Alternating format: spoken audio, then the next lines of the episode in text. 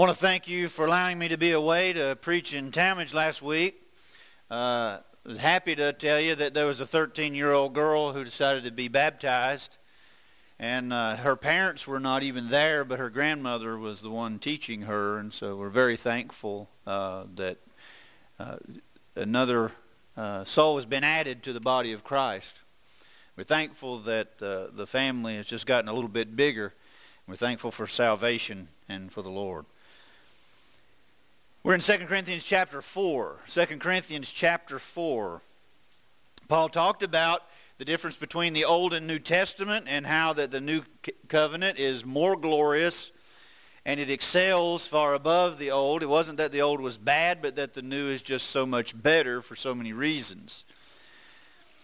Some are still blinded whenever they read the Old Law, but those of us who can see Jesus and it's always been about him, should be enlightened and have our eyes open to see what he allows us to see the fulfillment of those Old Testament prophecies and how blessed we really are today. In 2 Corinthians chapter 4, Paul begins this way. He says, Therefore, seeing we have this ministry, as we have received mercy, we faint not, but have renounced the hidden things of dishonesty, not walking in craftiness, nor handling the word of God deceitfully, but by manifestation of the truth, commending ourselves to every man's conscience in the sight of God. But if our gospel be hid, it is hid to them that are lost, in whom the God of this world hath blinded the minds of them which believe not, lest the light of the glorious gospel of Christ, who is the image of God, should shine into them. For we preach not ourselves, but Christ Jesus the Lord, and ourselves your servants for Jesus' sake.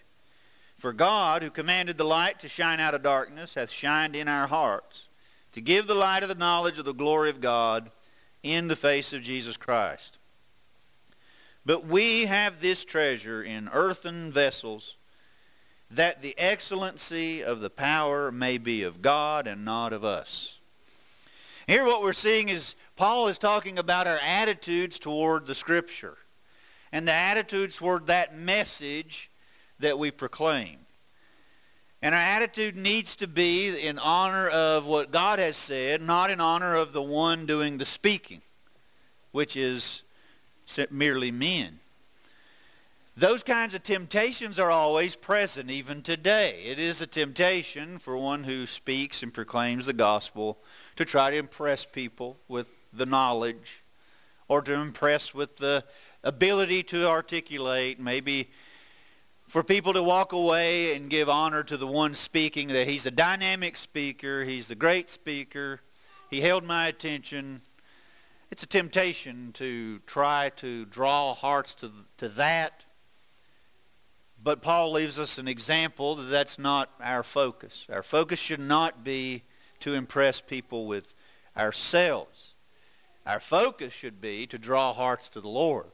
We're just merely servants. We're just merely instruments allowed to be used for that reason. You know, that's, that, that is something that is still a, a demand you know, Paul said this in 2 Peter, 2 Timothy 4, that the time would come when people would not endure sound doctrine, but they would heap themselves teachers having itching ears. It's not only a temptation for the one speaking to try to make that about themselves and try to hopefully, I don't know whether it's just that we want to do a job well and we want to feel like we're doing well, but it, it changes the focus whenever we make it so much about that that it, it, it causes me to say, hey, look at that, look at that guy preaching, rather than look at what a Savior we have and the one that has given us this message. Paul refers to himself as a clay jar. He says we're just merely vessels carrying a great, valuable treasure. That's an interesting analogy that he used there a, the jar itself is not what's valuable. It's carrying something very valuable. God made man out of clay. And that's what we are. This outward body is temporary. This outer body is referred to by Paul in other places as a tent. A tent is not permanent. A tent is not intended to last forever. You know, it's it's mobile. That's why you, that's why you, you do it in a tent. Or uh, it's not it's not where you want to be settled from now on. And so we need not have our focus on this outward life. The focus needs to be, or on the one presenting it. But these clay jars are not very valuable. But they serve a great purpose, and that is to carry something so valuable. It is the words of eternal life. And if the apostles who had that were then being able to give that to other people, then the focus should be on God and on that message, not on those men. The men themselves suffered. And Paul is using this example that because these every one of these apostles had suffered for the to get this message to the people, then that ought to show you that the message is more valuable than the people who are who are presenting it. And he's using that. We need to make sure that we are not secretly or underhandedly trying to promote our own agenda or that we're trying to promote ourselves and what we want. Paul was an apostle. He had some authority, but he's not abusing that authority. He had told them before that he's not in dominion over their faith.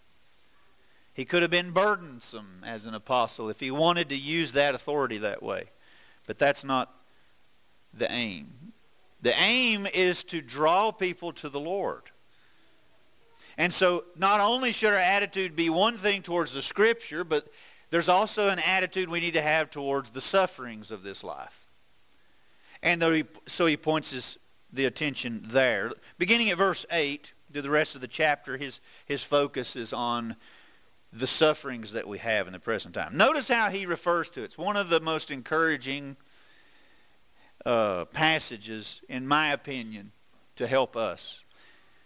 If you are struggling with health, if you're struggling with worry, you're struggling with anxiety, you're struggling with difficulty, trials, temptation, whatever your difficulties are, this passage hopefully will be of benefit to you. If you're not really going through anything difficult yet, this should help arm you for the time whenever it does to have it in proper perspective. Notice in verse 8, we are troubled on every side, yet not distressed. We are perplexed, but not in despair. Persecuted, but not forsaken. Cast down, but not destroyed. Always bearing about in the body the dying of the Lord Jesus, that the life also of Jesus might be made manifest in our body.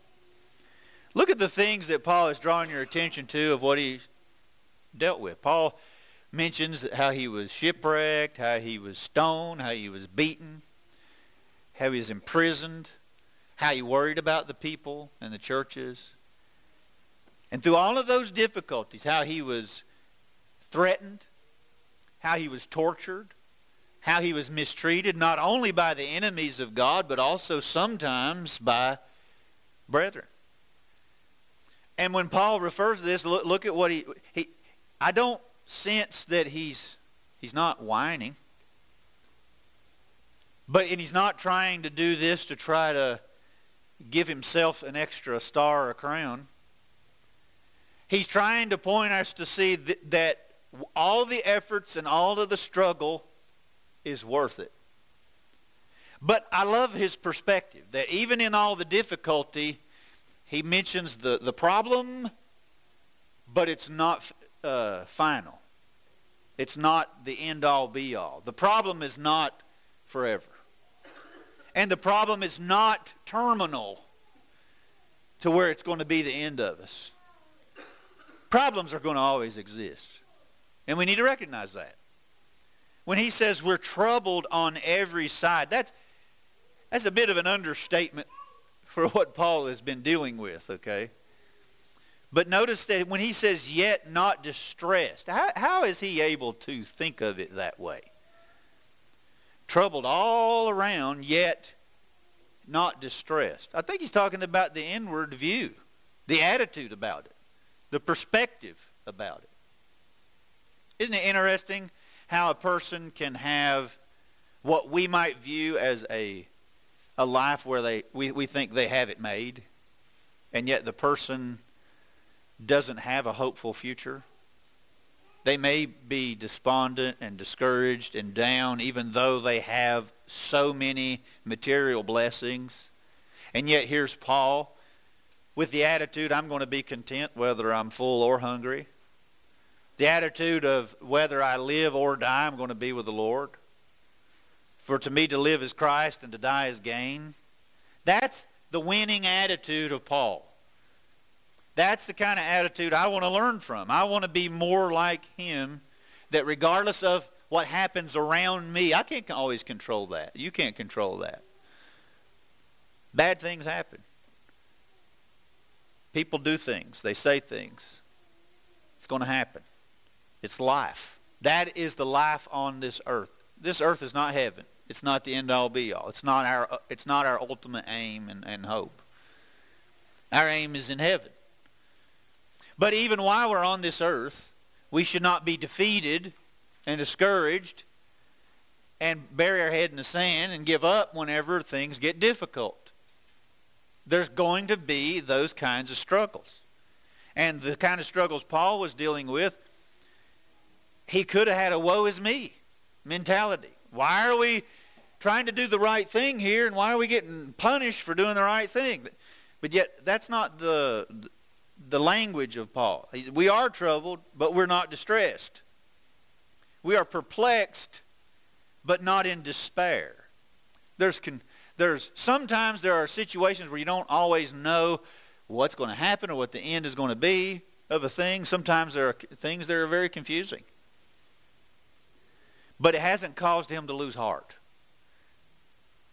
He, didn't he make that statement earlier in verse 1 when he says, we faint not? Or some of your translations may say, we do not lose heart. We're not ready to give up. We're not quitters. We're not going to give up just whenever times get hard. Jesus spoke of the parable of the soils, different hearts of people.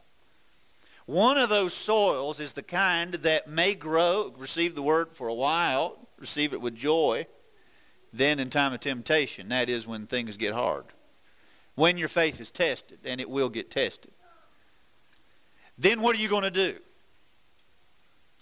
You're going to prove that it's short-lived because you you didn't you didn't have enough root? Where was your faith? Are you going to allow one little difficulty or a series of a lot of difficulties? Either way, you're going to allow some difficulties to cause you to quit and be in despair and be in distress, to give up. Paul wasn't. In verse 9, persecuted but not forsaken. Paul did not view whenever he got imprisoned or beaten, his feet were in the stocks, when he was ridiculed and shamed in public, and that was insulting, degrading. And with all of that, he, didn't, he did not view it that God had forgotten him or forsaken him. He believed and he said in another place, the Lord stood by me. Didn't Jesus tell the apostles before he left, I'm with you all the way, even to the end of the world? Paul recognized that God was with him even in the difficulties. So no, he's not forsaken. And no, you're not forsaken whenever you go through a difficulty. It's not that God didn't see or didn't care or, or it's not that he's forgotten about you. That verse that was read by David in the, in, in the beginning, in the announcements, mentions that blessed are the death, or precious in the sight of the Lord are the death of his saints. Even whenever someone dies that belongs to the Lord, God didn't forget them. They're not forgotten. They're remembered. In verse 10, always bearing about in the body the dying of the Lord Jesus, that the life also of Jesus might be made manifest in our body.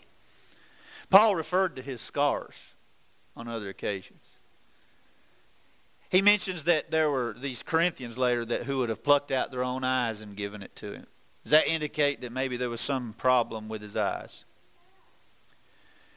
Later, he's going to talk about his thorn in the flesh when we get later in the book. I don't really know what that thorn in the flesh was. I don't know if that was related to his eyes. I don't know if that was some other ailment or if that was a person. It doesn't really matter. It was something that was very troublesome and difficult for Paul, and he wanted it removed, but God chose not to for whatever reason, but yet he trusted in God. But in, to the Galatians, he said, I bear in my body the marks of the Lord Jesus. And I believe whenever he said that there, the marks were physical. He had stripes laid on him. There were multiple times where he was brought to the point close to death. There are other times when he was stoned, left for dead. When he said, we bear in our body, his body was beaten. Why did he allow his body to go through that? Because the body was a whole lot less important than the message he carried. And he says, we're cast down, but not destroyed. In verse 9, being cast down, but not destroyed. You know, there are times that knock us down. There's times where it, it humbles us, but it's not the end. But all of these difficulties that he bore in his body, what was the purpose? That Jesus could be seen. The next time, and this is the, the, the lesson we should learn from Paul. The next time that we go through difficulty, I need to ask myself, how can I glorify God in my difficulty? How can I follow Jesus' example? What would Jesus do in my situation? What has he done? If, if someone accuses me falsely, what did Jesus do when he was accused falsely? What did Jesus do when they insulted him and spat in his face? What did Jesus do whenever they beat him? And they said, if you're the Son of God, bring yourself down off of the cross. And why did Jesus take that? Why did he take that kind of punishment? And how can I follow his example? And then not only that, how can I point people by my example to trust in Jesus more? In verse 11, for we which live are always delivered unto death for Jesus' sake, that the life also of Jesus might be made manifest in our mortal flesh. So then death worketh in us, but life in you. And here's another attitude of Paul, how he's always putting other people before himself. If Paul was to give up his own life and spill his own blood for other people so that they can live with the Lord forever, Paul knows he's got a resurrected body. Paul knows and believes in the hope that Jesus gave. That if Jesus died, was buried, and rose again, Paul's going to live again. And Paul believes that if he gives his own life for the ability for someone else to hear the gospel and to be saved, that would be worth it. And so he says, we're always delivered unto death for Jesus' sake. I don't know. Do we have that mentality? Sometimes we get so distracted. Sometimes we have the wrong focus we're bothered about the wrong things. We're upset about things that really don't matter. And here's Paul sacrificing and giving up a lot of his comforts, a lot of his conveniences, a lot of his time, and all his efforts in order to try to win souls for the Lord. Not win souls for his glory. Even when the Corinthians wanted to claim that they had been baptized by Paul in order to, and that, and that gave some honor to Paul. Paul was not amused, and he was not honored by that. Because that's not what his aim was. It's not to cause people to say, wow, look at, look at Paul. His aim was to cause people to be converted to the Lord. So in verse 12, when he says, So then death worketh in us, but life in you. That is, so that others could live. That is the attitude of service. We, we honor and recognize servicemen and women, whether that is medical personnel or whether that is law enforcement or military. There's something about the sacrificial nature of that type of service that causes one to put themselves in harm's way to run into a burning building in order to save a life. There's something admirable about the fact that here's someone willing to give of themselves in order to save others. And in all of those efforts, that's physical and well deserved. But how much more should it be that we honor the Lord and that we're willing to put our bodies that are temporary in harm's way if necessary or allow them to be used in the way Paul is saying in order to save not just lives on this earth, but eternal souls. In verse 13, we having the same spirit of faith, according as it is written, I believed, and therefore have I spoken. We also believe, and therefore speak, knowing that he which raised up the Lord Jesus shall raise up us also by Jesus, and shall present us with you. For all things are for your sakes, that the abundant grace might be through the thanksgiving of many, redound to the glory of God. Paul is able to endure the things he's enduring because he's not focused just on this life. He's focused on the next one. It's the power of the resurrection, the foundation of our faith, the greatest idea that God has given us.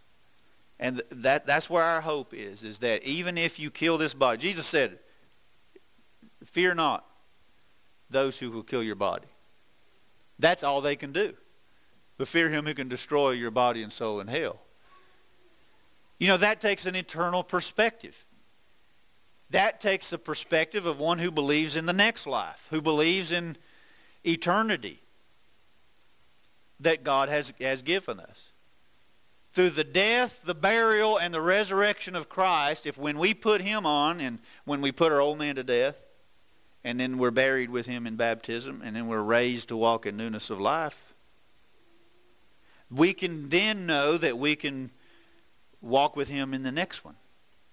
We'll benefit from the resurrection by him long after our body is buried and decayed if it if, if he lets the world last that long that body can be as if there was nothing left but he can raise us. The same god that made the first man and it's in him we live and move and have our being the same god can raise us and give us an even better body that won't wear out. A body that we can see God in his fullness and be in his presence. Verse 14 is the focal point of Paul. If you want to know how is Paul able to have the perspective that he has, that he's able to say that even in the midst of all these difficulties and persecutions, that he's not losing heart, that's it. If we could have more faith and trust and focus on the resurrection and live with that resurrection in view, would we be discouraged and cast down or feeling destroyed or forgotten? I don't believe we would. And so in verse 15, for all things are for your sakes, that the abundant grace might, through the thanksgiving of many, redound to the glory of God. When he serves them, he's trying to do it to honor God. How, you know how you honor God? You make his sacrifice meaningful to you. If Jesus gave his blood, you need to apply the blood. If Jesus gave his life, you need to surrender your will to him and your life should be to live for his glory. And when you do that, you show that his death meant something to you. And you show that his death mattered to you and that his, he didn't just die in vain. It should be to his praise and glory. And so in verse 16, he says, For which cause we faint not. There, you see, there's several times he keeps saying, these are the reasons we don't lose heart. You can see a lot of people who it doesn't take much for them to give up. They'll give up so easily just over some little difficulty. But Paul could go through a whole lot, and you, you can't make that man quit. They, there were people who were trying to get him to quit. They were trying to get the other apostles to quit. They said, Did we not straightly charge you to not preach this name? They beat them. They threatened them. And then they were, then they were in wonder if we told you this and we threatened you and we told you this is what's going to happen and you, here it is you're content, you filled jerusalem with his doctrine. You've turned the world upside down with your teaching. And you're still going around telling others about this message. What was their motivation? It was the resurrection of christ. It's that reason why they're not losing heart you know if you believe and you look forward to that resurrection, you should never get to the point where you feel like you're going to lose heart and give up. Verse 16, for which cause we faint not, but though our outward man perish, yet the inward man is renewed day by day. This old body can get old, wrinkly,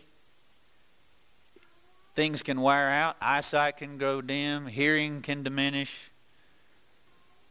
Organs can lose their abilities.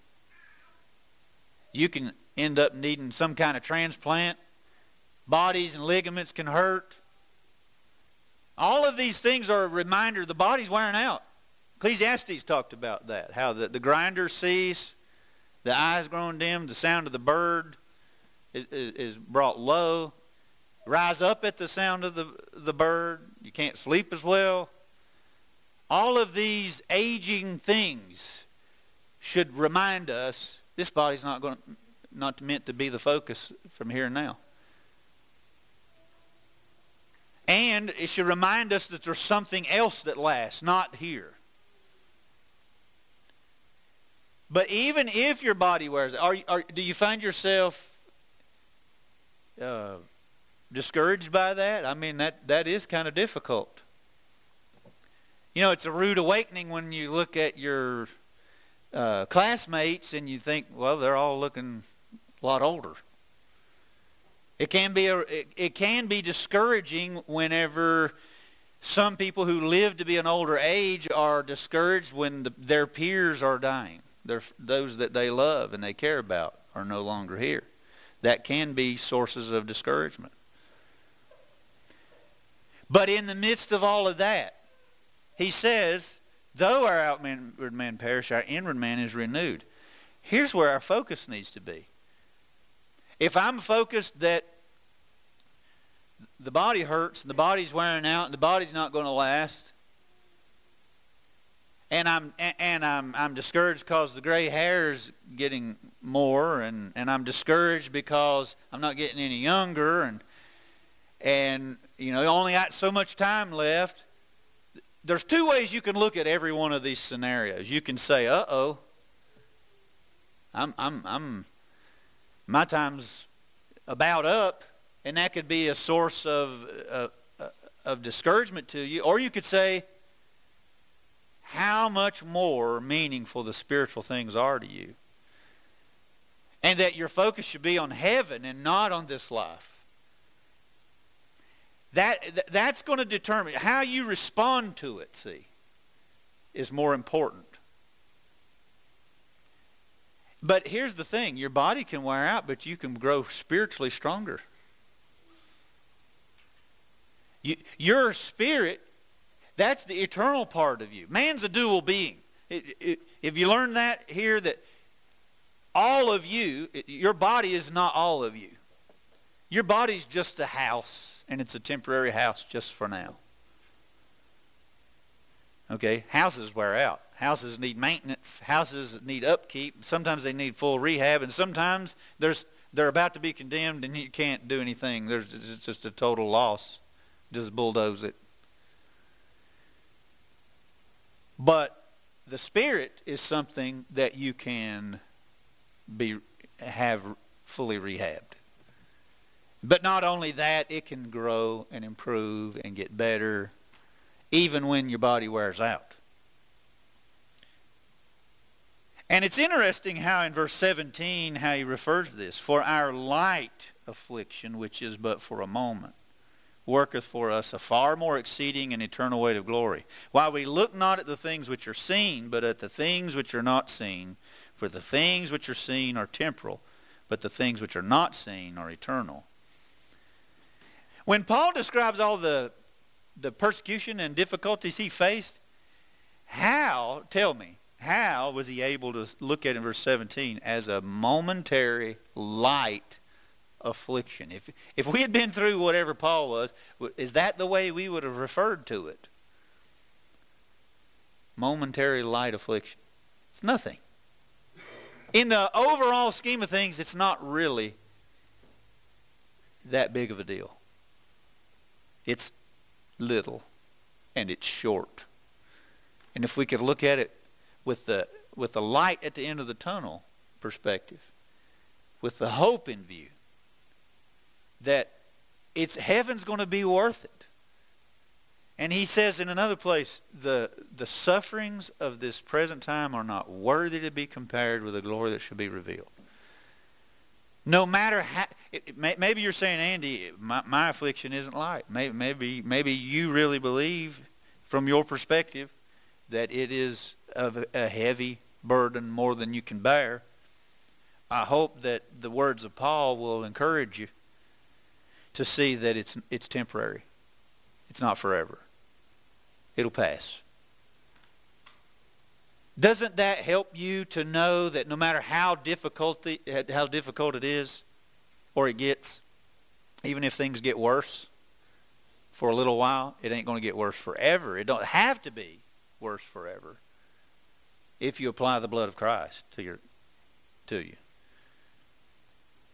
And the, the way to do this is to not focus on the here and now. You don't want to be like a driver who can only see right in front of your nose. That's such a shallow, short perspective. Look out a little further. And look at things that you can't see. Everything your eyes can see, it ain't going to last. It's going to burn up. Everything that you can feel and touch and taste, smell, those are all physical things. And not a one of them are eternal. God's going to burn up this world and everything in it.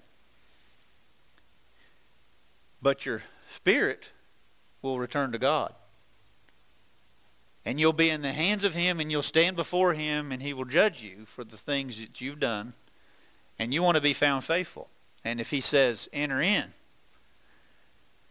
it ain't going to matter all the suffering you had in this life the parable or, or the story of the rich man and lazarus that picture that jesus painted there shows that even if a man is miserable and he's begging and he's poor and he has nothing to eat. And through all of that, even if he is uh, having the dogs coming and licking his sores, even if life is that hard, the next life does not have to be. And the next life he's comforted. So look at the things that are not seen. Look beyond what your eyes can see. Look through the eyes of faith. We walk by faith, not by sight. So look at the unseen spiritual realm. You remember how there's a story that uh, the a prophet was telling a man when he's seeing he sees this physical army coming after him and he's so afraid, but he says, "Open his eyes and let him see." There's a spiritual army There are things happening around you, and I believe in the spiritual realm. I believe in angels. I believe in the supernatural. I believe in God. We talked about these heavenly beings this morning in the book of Revelation. And what all they're doing around you, even right now, I don't know because I can't see them with my eyes, but I believe in them. And I believe God is working in our lives. And I want to be with him in that realm forever. This life is temporary.